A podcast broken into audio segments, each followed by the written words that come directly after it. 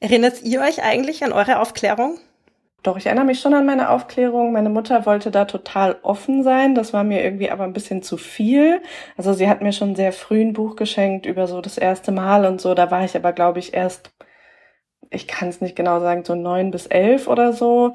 Und das war mir viel zu früh und hat mich irgendwie so ein bisschen überfordert. Ja, und dann halt in der Schule. Aber das habe ich irgendwie oft nicht so verstanden. Das war super anatomisch und hatte für mich gefühlt nicht so viel mit meinem Körper zu tun. Also ich habe meine Periode super früh bekommen mit so neun oder zehn schon, wo man halt eigentlich viel mehr noch ein Kind ist und total überfordert damit ist und man so kurz denkt, man stirbt jetzt. Und alle meine Freundinnen hatten das auch nicht und ich war so, oh Gott, was passiert hier? Und ich weiß noch ganz genau, dass das so ein Tag war, wo ich bei einer Freundin in den Pool gehen wollte und wir waren da verabredet und dann war das da in meiner Unterhose und ich war so, oh Gott, was ist jetzt los? Und meine Mutter war nur so, ja, dann hier ist eine Binde. Und das war so alles, was da quasi dazu gesagt wurde. Deswegen hoffe ich sehr, dass wir mit dem Buch ein Stück dazu beitragen, dass es irgendwie besser wird für die folgenden Generationen. Hallo und herzlich willkommen bei Die Buch, der feministische Buchpodcast. Die Buch ist ein Podcast über Bücher von Frauen und Themen, die uns als Menschen bewegen, aus einer feministischen Perspektive. Für Bücherwürmer und Lesefaule, für FeministInnen und alle, die es noch werden wollen. Ich bin Sophia. Und ich bin Julia.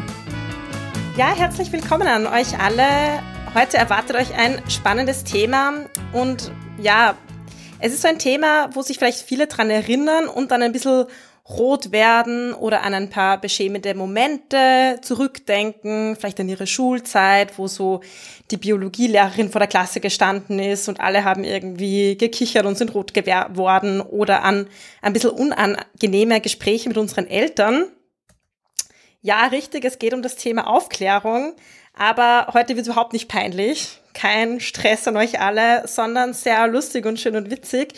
Wir reden nämlich über das Buch Selma Küsse Kudelmudel, ein Roman und Aufklärungsbuch oder Aufklärungsroman, geschrieben von Laura Melina Berling und gezeichnet von Hanna Rödel. Schön, dass ihr heute bei uns da seid. Vielen Dank für die Einladung.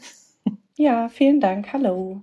Ja, wir wollen heute eben über dieses Buch sprechen. Es ist 2022 im Lakeham Verlag erschienen und wir wollen auch darüber sprechen, über Aufklärungsarbeit im Allgemeinen und welche Rolle Bücher und Feminismus dabei spielen.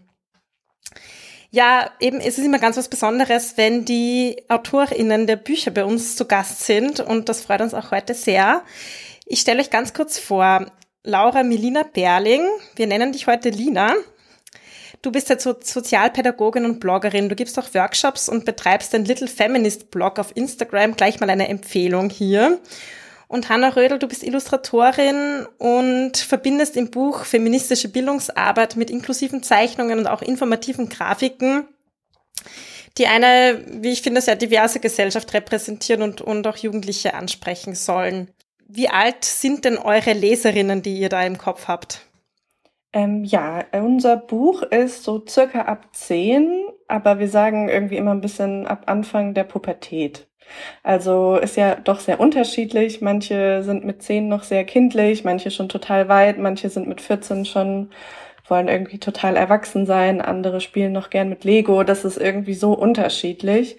Aber vielleicht so, wenn die ersten Gedanken an Küssen kommen oder wenn ja so die der Körper anfängt sich so zu verändern, all solche Dinge. Ich denke, für die Altersgruppe ist es ungefähr, wenn das alles so am Anfang steht.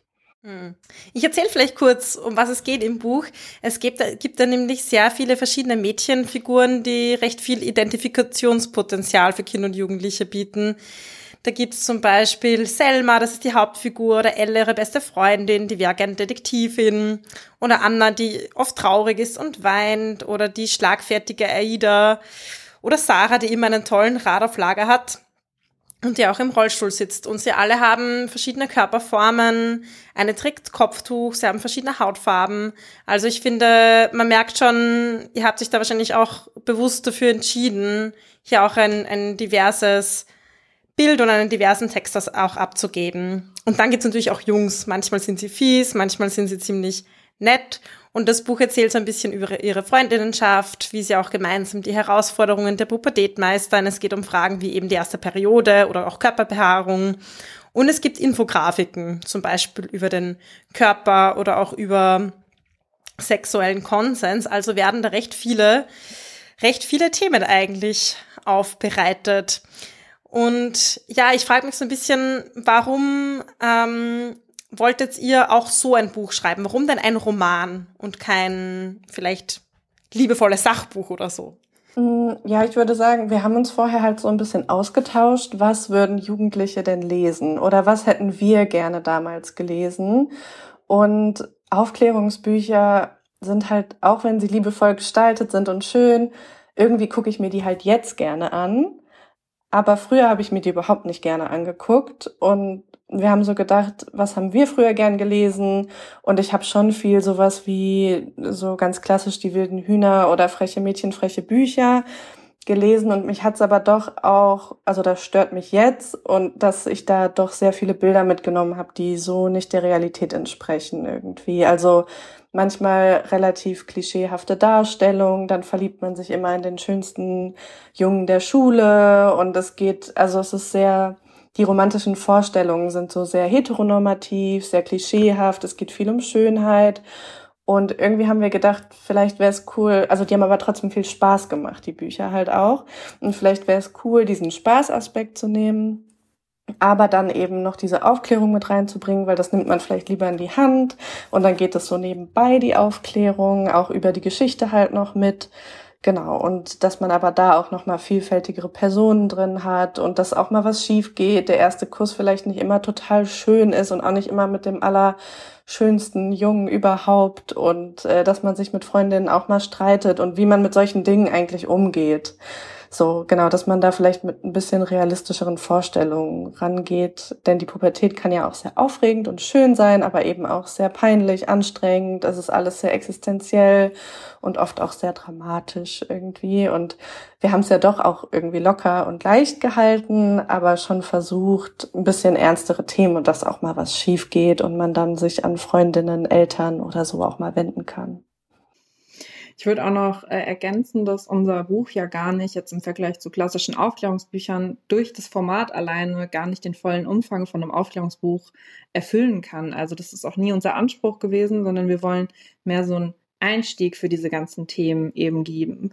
Und das ist äh, so ein bisschen diese ganz große Welt, die da vor einem steht, so eröffnet und auch so eine Gesprächsgrundlage bietet. Also wir haben jetzt auch ganz oft, besonders von Eltern, das Feedback bekommen, dass die es toll fanden, dass die es als erstes gelesen haben, dann ihren Kindern gegeben haben und dann mit den Kindern genau anhand dieser Geschichte halt auch über diese Themen sprechen konnten, was natürlich total schön ist, dass das so funktioniert, wie wir uns das irgendwie überlegt haben, ähm, weil das eben das Ganze so ein bisschen greifbarer macht und nicht mehr so ein abstraktes, äh, oh Gott, da passiert ja was und alle reden drüber, aber irgendwie fühlt sich das trotzdem nicht so an, wie es sich jetzt für mich anfühlt und so, sondern man kann dann über die Figur Figuren und die Geschichte das Ganze so ein bisschen ähm, aufbrechen und darüber lösen.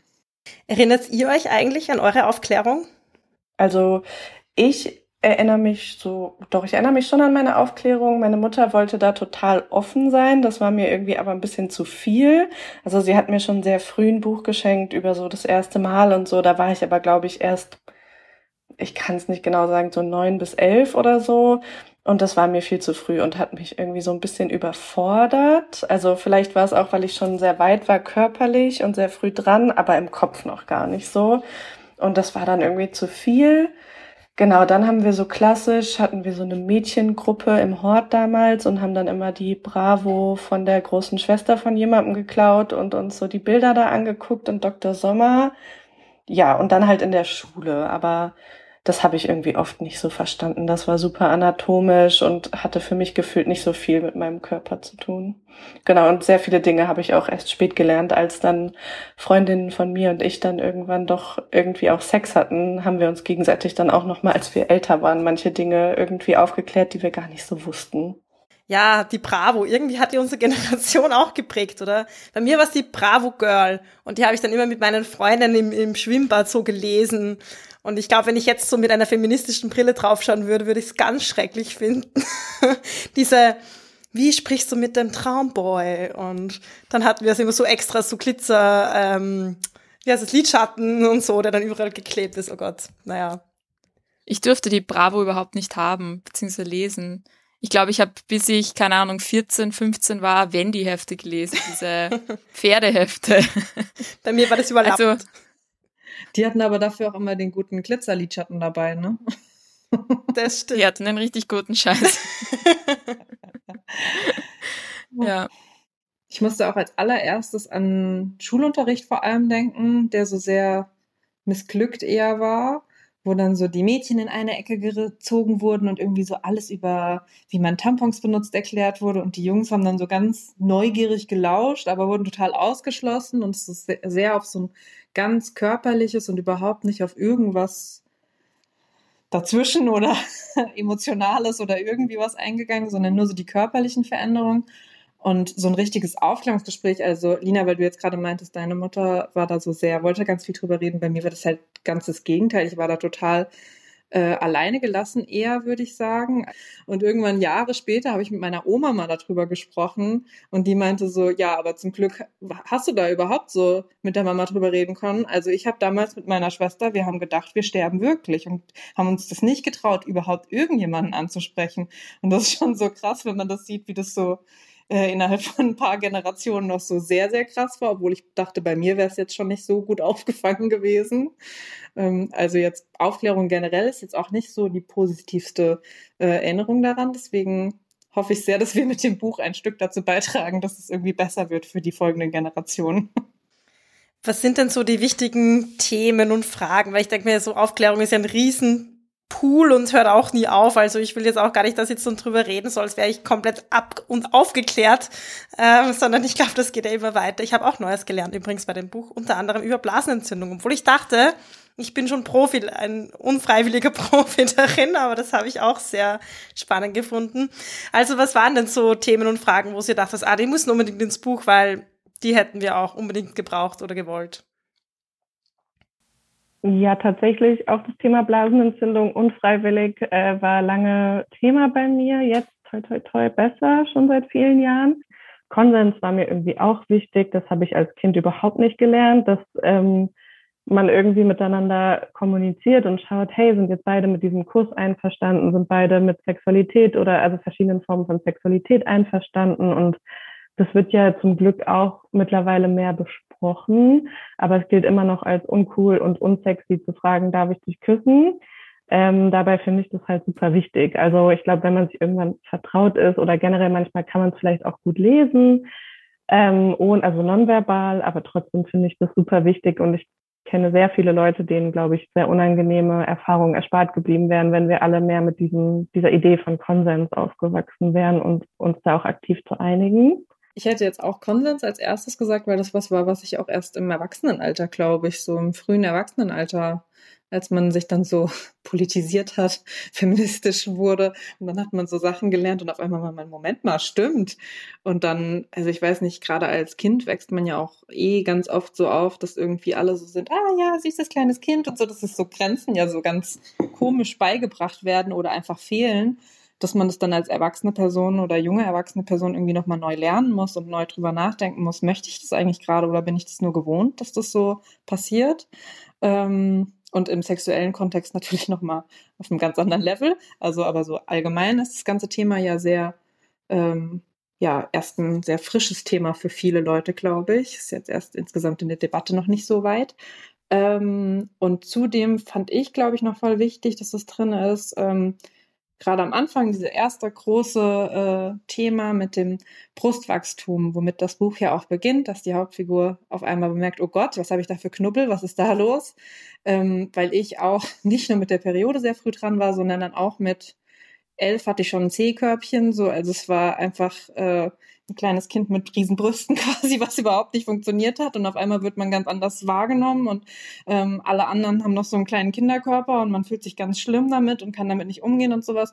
Und dann sind die auch ganz unterschiedlich und es dauert so, bis man da so reinwächst. Und es ist irgendwie dieses Ganze, wie lange dauert das eigentlich, bis meine Brüste die komplette Größe und Form und sowas äh, entwickelt haben und verändern sie sich vielleicht einfach immer weiter. Also solche Fragen, die hatte ich damals, glaube ich, super brennend, weil ich auch irgendwie so die, ja, ich kannte, glaube ich, niemanden in meiner Klasse, die da ähnlich äh, körperliche Probleme hatte wie ich. Und es wäre super schön gewesen, wenn ich da mal so jemanden gehabt hätte, der mir das mal so erklärt. Und deswegen dachte ich, äh, hier war es mir sehr wichtig, dass wir das Thema auf jeden Fall auch äh, groß ausbauen und da für Aufklärung schaffen, dass es halt Brüste okay sind, so wie sie sind und alle aussehen dürfen, wie sie aussehen und in welchem Zeitraum sowas passiert und so diese ganzen ähm, Sachen und auch diese Schmerzen, die man dann hat und so, wo man total mit überfordert ist. Also das ist ein, ein Riesenthema, ja. Aber generell hatten wir da auch, muss ich ehrlich sagen, wir hatten so viele Themen, die wir noch mit reinpacken wollten, wo wir dann auch sehr viele Abstriche machen mussten ähm, und uns sehr reduziert haben, dass wir wirklich nur die Sachen machen, die sehr nah an der Geschichte dran sind, aber wir hätten ewig weitermachen können. Es war so, wir waren, oh Gott, und das noch und das noch. Ja. Vielleicht gibt's ja bald mal einen zweiten Band. Tatsächlich, ja, wir oh. sitzen gerade dran. Ähm, Schön. Wir machen gerade den zweiten Teil. Cool, cool. Schön. freuen wir uns schon drauf. Ja, auf jeden Fall. Oh wow. Ja, und ich denke mir, also, wer ist denn jetzt zuständig? Was würdet ihr sagen? Wer ist zuständig für die Aufklärung? Also ich würde schon sagen, dass die Schule da eigentlich schon eine sehr wichtige Aufgabe hat und die vielleicht auch teilweise noch ernster nehmen sollte oder das noch, also es hat sich sehr viel verändert und verbessert, aber es ist schon noch sehr viel Luft nach oben, würde ich sagen. Und ähm, ich meine, die Schule ist ja dafür da, irgendwie auch eine Allgemeinbildung weiterzugeben und würde sagen, das gehört ja auch auf jeden Fall auch dazu irgendwie. Und ich glaube, da bräuchte es noch viel mehr, vielleicht auch mit Emotionen umzugehen oder gute Kommunikation und solche Themen. Genau, deswegen würde ich sagen, die Schule hat da schon eine große Aufgabe und Eltern natürlich auch. Und ich denke aber auch Peer Group übernimmt wahrscheinlich viel. Ähm, ja, deswegen ist es glaube ich, wichtig, dass da auch die richtigen Materialien an die Schulen kommen und aber auch an die Eltern. Also dass es so ein großes Zusammenspiel ist. Oder was wird auch staatlich gefördert? Welche Materialien gibt es da? Wie ist die Finanzierung? Und ich würde da nicht so einer Institution oder bestimmten Personen so die komplette Verantwortung geben. Das ist auch eine gesellschaftliche Aufgabe. Ich würde auch sagen, dass das, also dass man es nicht auf eine, eine Seite auslagern kann, aber ich vor allem glaube ich auch, dass das institutionell, strukturell irgendwie gestärkt werden muss, also an Schulen. Ähm, und da ist ja auch nochmal so die Frage, also wenn ich jetzt gerade an meine Erinnerungen zurückdenke, dass das ja auch je nach Lehrerin, die dann so den Sexualaufklärungsunterricht macht, ähm, das ist ja ein sehr persönliches Thema und das ist ja auch je nach Schülerin ist es dann sehr unterschiedlich, wie wohl man sich vielleicht mit der Lehrperson fühlt und dann, also ich glaube, es wäre ähm, gut, wenn es da sowas geben würde, was so ein regelmäßiger Termin, also nicht so, oh, einmal in der sechsten Klasse kommt da jemand und erklärt was für einen halben Tag, sondern dass das wirklich ein regelmäßiges Ding ist, wo jemand externes an die Schule kommt und da für diese Sachen da ist, weil das nochmal einen ganz anderen Safe Space bietet, ähm, weil Schule eben auch ein sehr harter Ort sein kann für manche Menschen. Es gibt ja auch viele äh, Kinder und Jugendliche, die irgendwie nicht die Eltern haben, die die Ressourcen dafür haben, irgendwie diese Arbeit leisten zu können und dass es da eine Stelle, eine Anlaufstelle gibt für alle, um so eine Chancengleichheit zu schaffen, wo alle regelmäßig neutral mit einer neutralen Person irgendwie drüber reden können, die eben nicht jemand ist, der sie dann bewerten kann mit einer 5 äh, oder man irgendwie drauf warten muss, dass die äh, alleinerziehende Mutter das schafft oder sowas. Also das glaube ich, das ist ein Riesenpunkt, der ähm, eigentlich relativ leicht viele Kinder und Jugendliche erreichen könnte, wenn man da mal ein bisschen ähm, was reinstecken würde. Mhm. mhm. Es gibt ja auch total viele sexualpädagogische Angebote und so weiter. Aber ja, es kommt immer auf die Leute drauf an, auf die Lehrpersonen, die da vielleicht engagiert sind und auch wen einladen. Beziehungsweise gab es ja in Österreich auch diese Debatte, also ich weiß nicht, ähm, wie sehr ihr informiert seid, aber über, über externe Vereine, die in die Schulen kommen quasi und dann ja auch super politisch motiviert ähm, Aufklärungsarbeit in die eine oder andere Richtung betreiben. Und dann gab es ja auch quasi die Debatten im, im Parlament und Erlässe und so, dass keine externen Vereine mehr kommen dürfen und so weiter. Also da merkt man, finde ich, auch so ein bisschen, boah, das ist ganz schön politisch umkämpft, das Feld. Hm. Ja, auf jeden Fall. Es gibt ja auch immer wieder, also auch in Deutschland ähm, und ja auch in den USA gerade total krass, dass auch queere Inhalte äh, nicht irgendwie gelehrt werden sollen. Und das ist ja auch ein Problem welche Haltung hat da auch die Politik, welche Haltung haben da die Schulen, welche Programme werden auch gefördert. Ähm, und ich also da braucht es halt ja eine ganz klare Haltung, dass es natürlich unglaublich wichtig ist, vor allem wenn man sich, also sich das Kindeswohl anguckt und die Kinder, die eben queer sind, die existieren nun mal, auch wenn wir nicht darüber sprechen. Und natürlich haben die genauso Anerkennung, Unterstützung und Aufklärung verdient und auch Teilhabe und Platz in der Gesellschaft. Und ja, deswegen ist es ein sehr umstrittenes Thema und auch abgesehen davon ja immer noch Sexualität und wie offen erzählen wir das oder verführen wir dann Kinder dazu, Sex zu haben oder solche absurden Dinge. Ähm, also deswegen ist es schon irgendwie nach wie vor ein heißes Thema, wo auch noch so religiöse Strömungen und alles Mögliche so mitspielt. Ähm, ja, auf jeden mhm. Fall. Ich kann mich erinnern, als wir in der Schule über Sex geredet haben, dann ist halt eben meistens irgendwie ums Kinderkriegen auch gegangen und schwanger sein. Und dann war das halt irgendwie 100% so Heterosex. Also irgendwie lesbischer Sex oder schwuler Sex oder andere queere Sexualität. Das war halt irgendwie nicht Teil des Programms. Und auch immer nur so, dass äh, penetrativer Sex ist Sex. Alles andere ist kein Sex. So, das ist Petting. Mehr gibt's nicht. Und das ist auch so ein Bild, was man ja also auch wieder so entlernen muss und so merken muss, ach Moment mal, wenn man dann sich so selbst diesen Themen nähert als Jugendliche oder junge Erwachsene. Was ich auch sehr, sehr spannend finde in eurem Buch, und das haben wir auch schon kurz angesprochen, ist eben, dass ihr nicht nur aufklärt, sondern dass ihr auch ein Verständnis über Rassismus, Sexismus, Fatphobia und so weiter mittransportiert, dass ihr einen sehr intersektionalen Ansatz habt, was ich sehr, sehr cool finde. Inwiefern ist denn eurer Meinung nach das auch schon Teil des Aufklärungsunterrichts und inwiefern müssen wir da noch was tun, damit auch dann größeres Verständnis irgendwie vielleicht auch bei Eltern, Lehrern und so weiter geschaffen wird, dass man auch darüber spricht und dass das auch wichtige Themen sind, die vor allem auch Kinder und Jugendliche mitbekommen sollen. Mhm, da ich ja nicht an der Schule arbeite, kann ich das gar nicht so gut beantworten. Ähm, nur durch auch Freundinnen oder eigene pädagogische Erfahrungen, wenn ich dann auch mal an der Schule war, ähm, dass es wie wir auch schon gesagt haben, auch sehr auf die Lehrperson nochmal ankommt. Ich glaube, institutionell ist das oft noch nicht so sehr angekommen. Das Thema Rassismus halt schon mehr. Ich glaube aber auch, also in Deutschland gibt es so dieses Schule gegen Rassismus. Das kann man sich so irgendwie sich bewerben und hinkleben, aber so sehr viel dafür tun muss man, äh, soweit ich weiß, nicht. Und es gibt schon auch immer wieder Fälle, wo es dann da Vorfälle gibt, die nicht so gut aufgeklärt werden und das trotzdem unter diesem Label Schule gegen Rassismus läuft. Ich glaube trotzdem, dass es ja ähm, gesamtgesellschaftlich schon auch mehr Awareness einfach auch gibt und mehr Diskussion. Natürlich aber auch mehr Widerstand gegen ähm, auch da mehr Awareness, Aufklärung oder Antidiskriminierungsbewegungen. Ähm, und ich denke mir auch, es gibt auch ganz viele tolle Pädagogen und Pädagoginnen, die uns vielleicht auch gerade zuhören. Also wenn ihr eine Meinung habt, wie ihr das macht oder was ihr dazu verwendet oder vielleicht auch welche Bücher ihr vielleicht verwendet, wenn ihr selbst im pädagogischen Umfeld arbeitet oder einfach Eltern oder Tanten oder Onkel seid, dann schreibt uns gerne an plaudern.diebuch.at und wir verbreiten gerne eure Tipps und Erfolgsgeschichten weiter.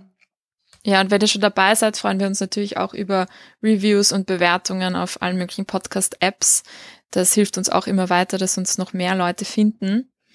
Ähm, habt ihr beide, Lina und Hanna, vielleicht noch Tipps an unsere HörerInnen? Weil ich fürchte, dass jetzt nicht unbedingt die 10-, 12-Jährigen unseren Podcast hören, aber vielleicht eher die, ich sag mal, Mitte 20 bis Mitte 30-Jährigen, die vielleicht selbst LehrerInnen sind oder eben, wie gesagt, auch Jugendliche im Umfeld haben. Was würdet ihr sagen, wie kann man Jugendlichen bei der Aufklärung helfen? Was habt ihr für Tipps nach euren Recherchen und Beschäftigungen mit dem Thema?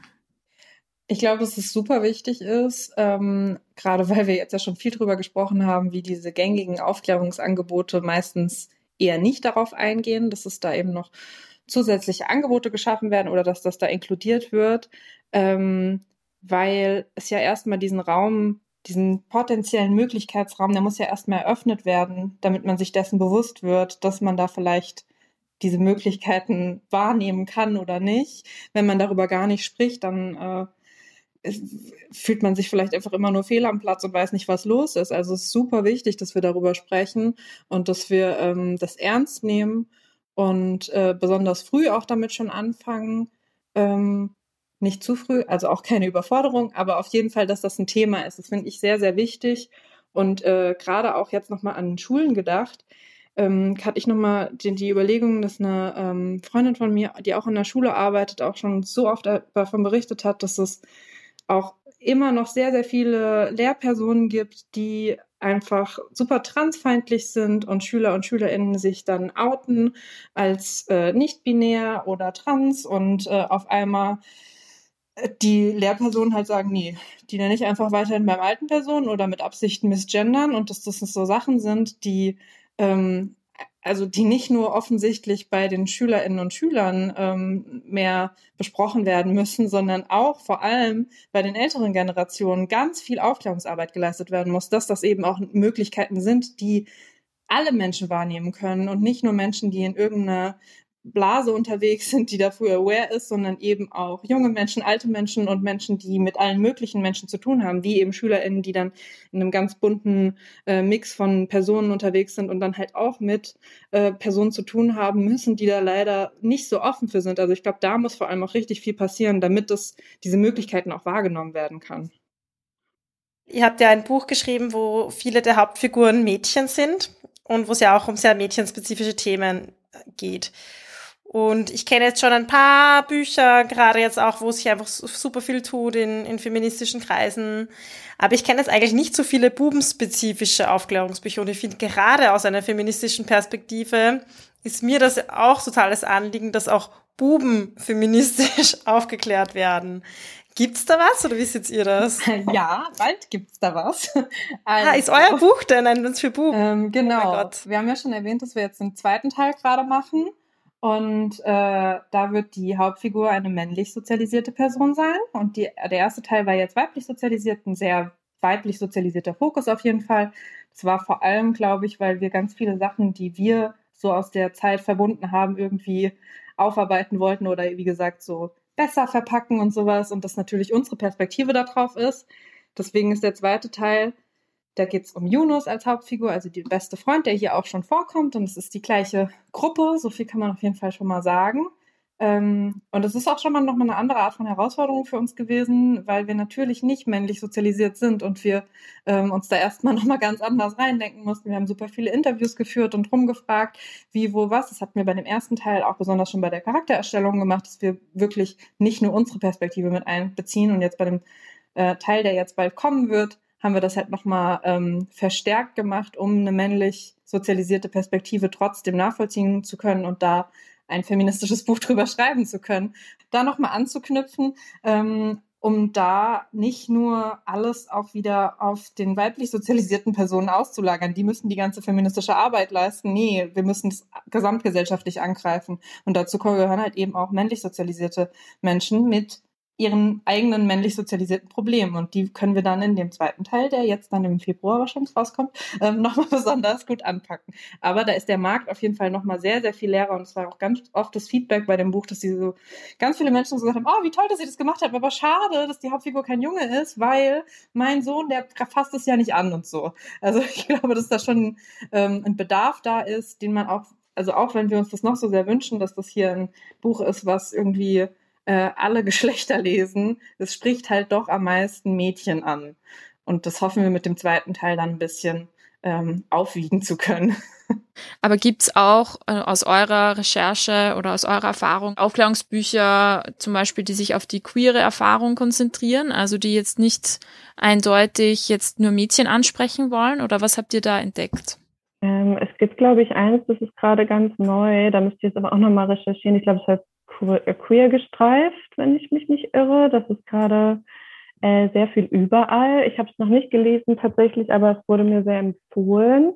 Äh, dann könnte ich, das ist, ich weiß gar nicht, ob ich doch, das glaube ich schon so offiziell, das machen auch äh, befreundete Personen. Da wird auch ein Buch kommen und die haben jetzt schon offiziell eine Seite.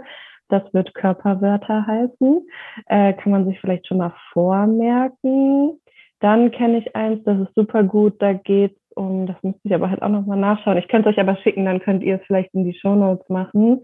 Da mhm. geht es ähm, mhm. um Befruchtung auch für, das ist auch für kleinere Kinder geeignet und das ist auch cool, weil das nicht selbst äh, wie Befruchtung stattfindet, wird super oft heteronormativ erzählt, so dass die Spermien so ein Wettrennen machen und das stärkste Spermium befruchtet die Eizelle und es ist gar nicht so, sondern die Eizelle ist auch total beteiligt an diesem Prozess. Aber auch da wird schon super heteronormativ gedacht, so ah, die Eizelle ist so passiv und wartet auf das starke Spermium. Und ähm, da gibt es ein super cooles Buch, äh, das es anders erzählt und das auch so sehr mit so ähm, queereren Figuren arbeitet und mit ein bisschen anderen Ideen von Familie und so.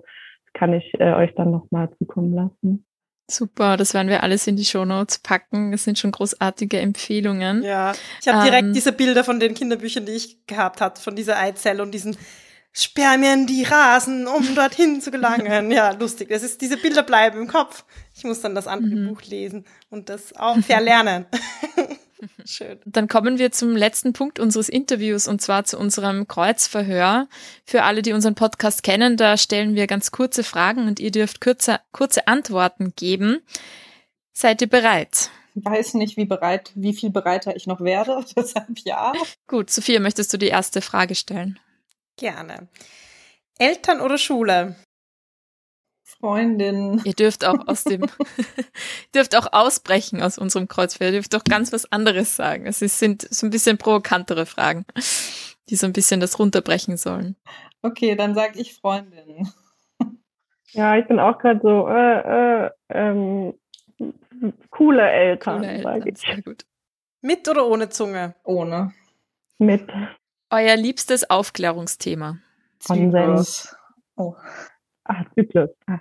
Noch so viel dazu. Ein Aufklärungsthema, bei dem ihr immer noch rot werdet? Gibt's, glaube ich, nicht. Ich glaube bei mir auch nicht. Ich finde aber, was ich sagen kann, ist, dass zum Beispiel Selbstbefriedigung so ein Thema ist, was super spät oder was ich mit dann später auch mit wenig oder irgendwie sehr spät erst mit auch Freundinnen mal besprochen habe. Also jetzt werde ich dann nicht mehr rot, aber wo ich so genau, wo ich lange rot geworden bin vielleicht. Und die letzte Frage, habt ihr einen kurzen, knackigen Tipp an eure LeserInnen? Die Pubertät geht vorbei und danach wird es oft sehr viel schöner. Zumindest war es bei mir so und in der Pubertät war es sehr gut, das zu hören, dass das Erwachsenenleben gar nicht so mega langweilig und schrecklich ist und die Jugend das Allertollste, sondern dass ich es jetzt sehr viel besser und cooler und schöner finde. Ich würde sagen, sowas wie Fehler machen gehört dazu, neues Lernen gehört dazu und dass das auch niemals aufhört, Fehler zu machen und Sachen zu lernen und dass das gar nicht so schlimm und peinlich ist, wenn man was nicht sofort weiß, sondern dass es cool ist, wenn man nachfragt und Neues lernt. Ich musste bei dem Thema, beziehungsweise auch bei eurem Buch, auch daran denken, an dieses alles kann, nichts muss, also einfach Entspannung, Entspannung in das Thema reinzubringen und ja, mit so einem liebevollen Zugang auf das Thema auch zuzugehen, weil das eben oft so alles bisschen verkrampft ist und das muss es eigentlich nicht sein. Hm. Schön. Und ich glaube, gerade bei sowas wie eben Zungenküsse oder so, wie viel Angst man da hat, das falsch zu machen, wie viel man denkt, man muss das vorher üben. Dabei, wenn man mal ehrlich ist, ist doch also jetzt aus meiner heutigen Erwachsenenperspektive, jeder Zungenkuss mit einer unterschiedlichen Person ist doch unterschiedlich. Es ist nicht so, als könnte man das einmal perfekt lernen, sondern das ist was, was man jetzt immer noch neu lernt. Und wenn man neu eine Person datet, dann ist das erstmal, muss man sich erstmal kennenlernen und gucken, wie das alles funktioniert. Also deswegen, es hört einfach nie auf, tatsächlich. Ich fand diese Illustration sehr schön von der Waschmaschine mit der Zunge. Oh ja. Fand ich großartig. Die Waschmaschine. Konnten wir uns gleich, konnten wir uns gleich, ja, hat uns gleich äh, berührt, sag ich mal. Ja, also wenn ihr Leute in eurem Umfeld habt, Kinder und Jugendliche in eurem Umfeld habt, denen ihr das Buch gerne nahelegen wollt, wir können das auf jeden Fall sehr wärmstens empfehlen oder auch einfach mal für euch selber zum Reinschmökern und vielleicht wieder zurückdenken und wie es denn damals so war. Und ja, wie gesagt, das Lernen hört auch nie auf. Danke euch beiden. Danke Hanna, danke Lina, dass ihr bei uns dabei wart und umso schöner zu hören, dass auch bald ein neues Buch auf uns wartet. Vielen Dank nochmal für die Einladung. Ja, vielen Dank. Das war Die Buch, der feministische Buchpodcast. Ihr könnt unsere neuen Folgen jede zweite Woche auf unserer Website www.diebuch.at finden oder in eurer Podcast-App. Folgt uns außerdem gerne auf Instagram, Facebook und Twitter. Wir freuen uns immer über euer Feedback sowie angeregte Diskussionen. Schreibt uns dafür einfach eine E-Mail an plaudern.at oder kontaktiert uns via Social Media. Ein großer Dank gilt zum Schluss noch der Zirkusband, die uns ihre tolle Musik zur Verfügung stellt.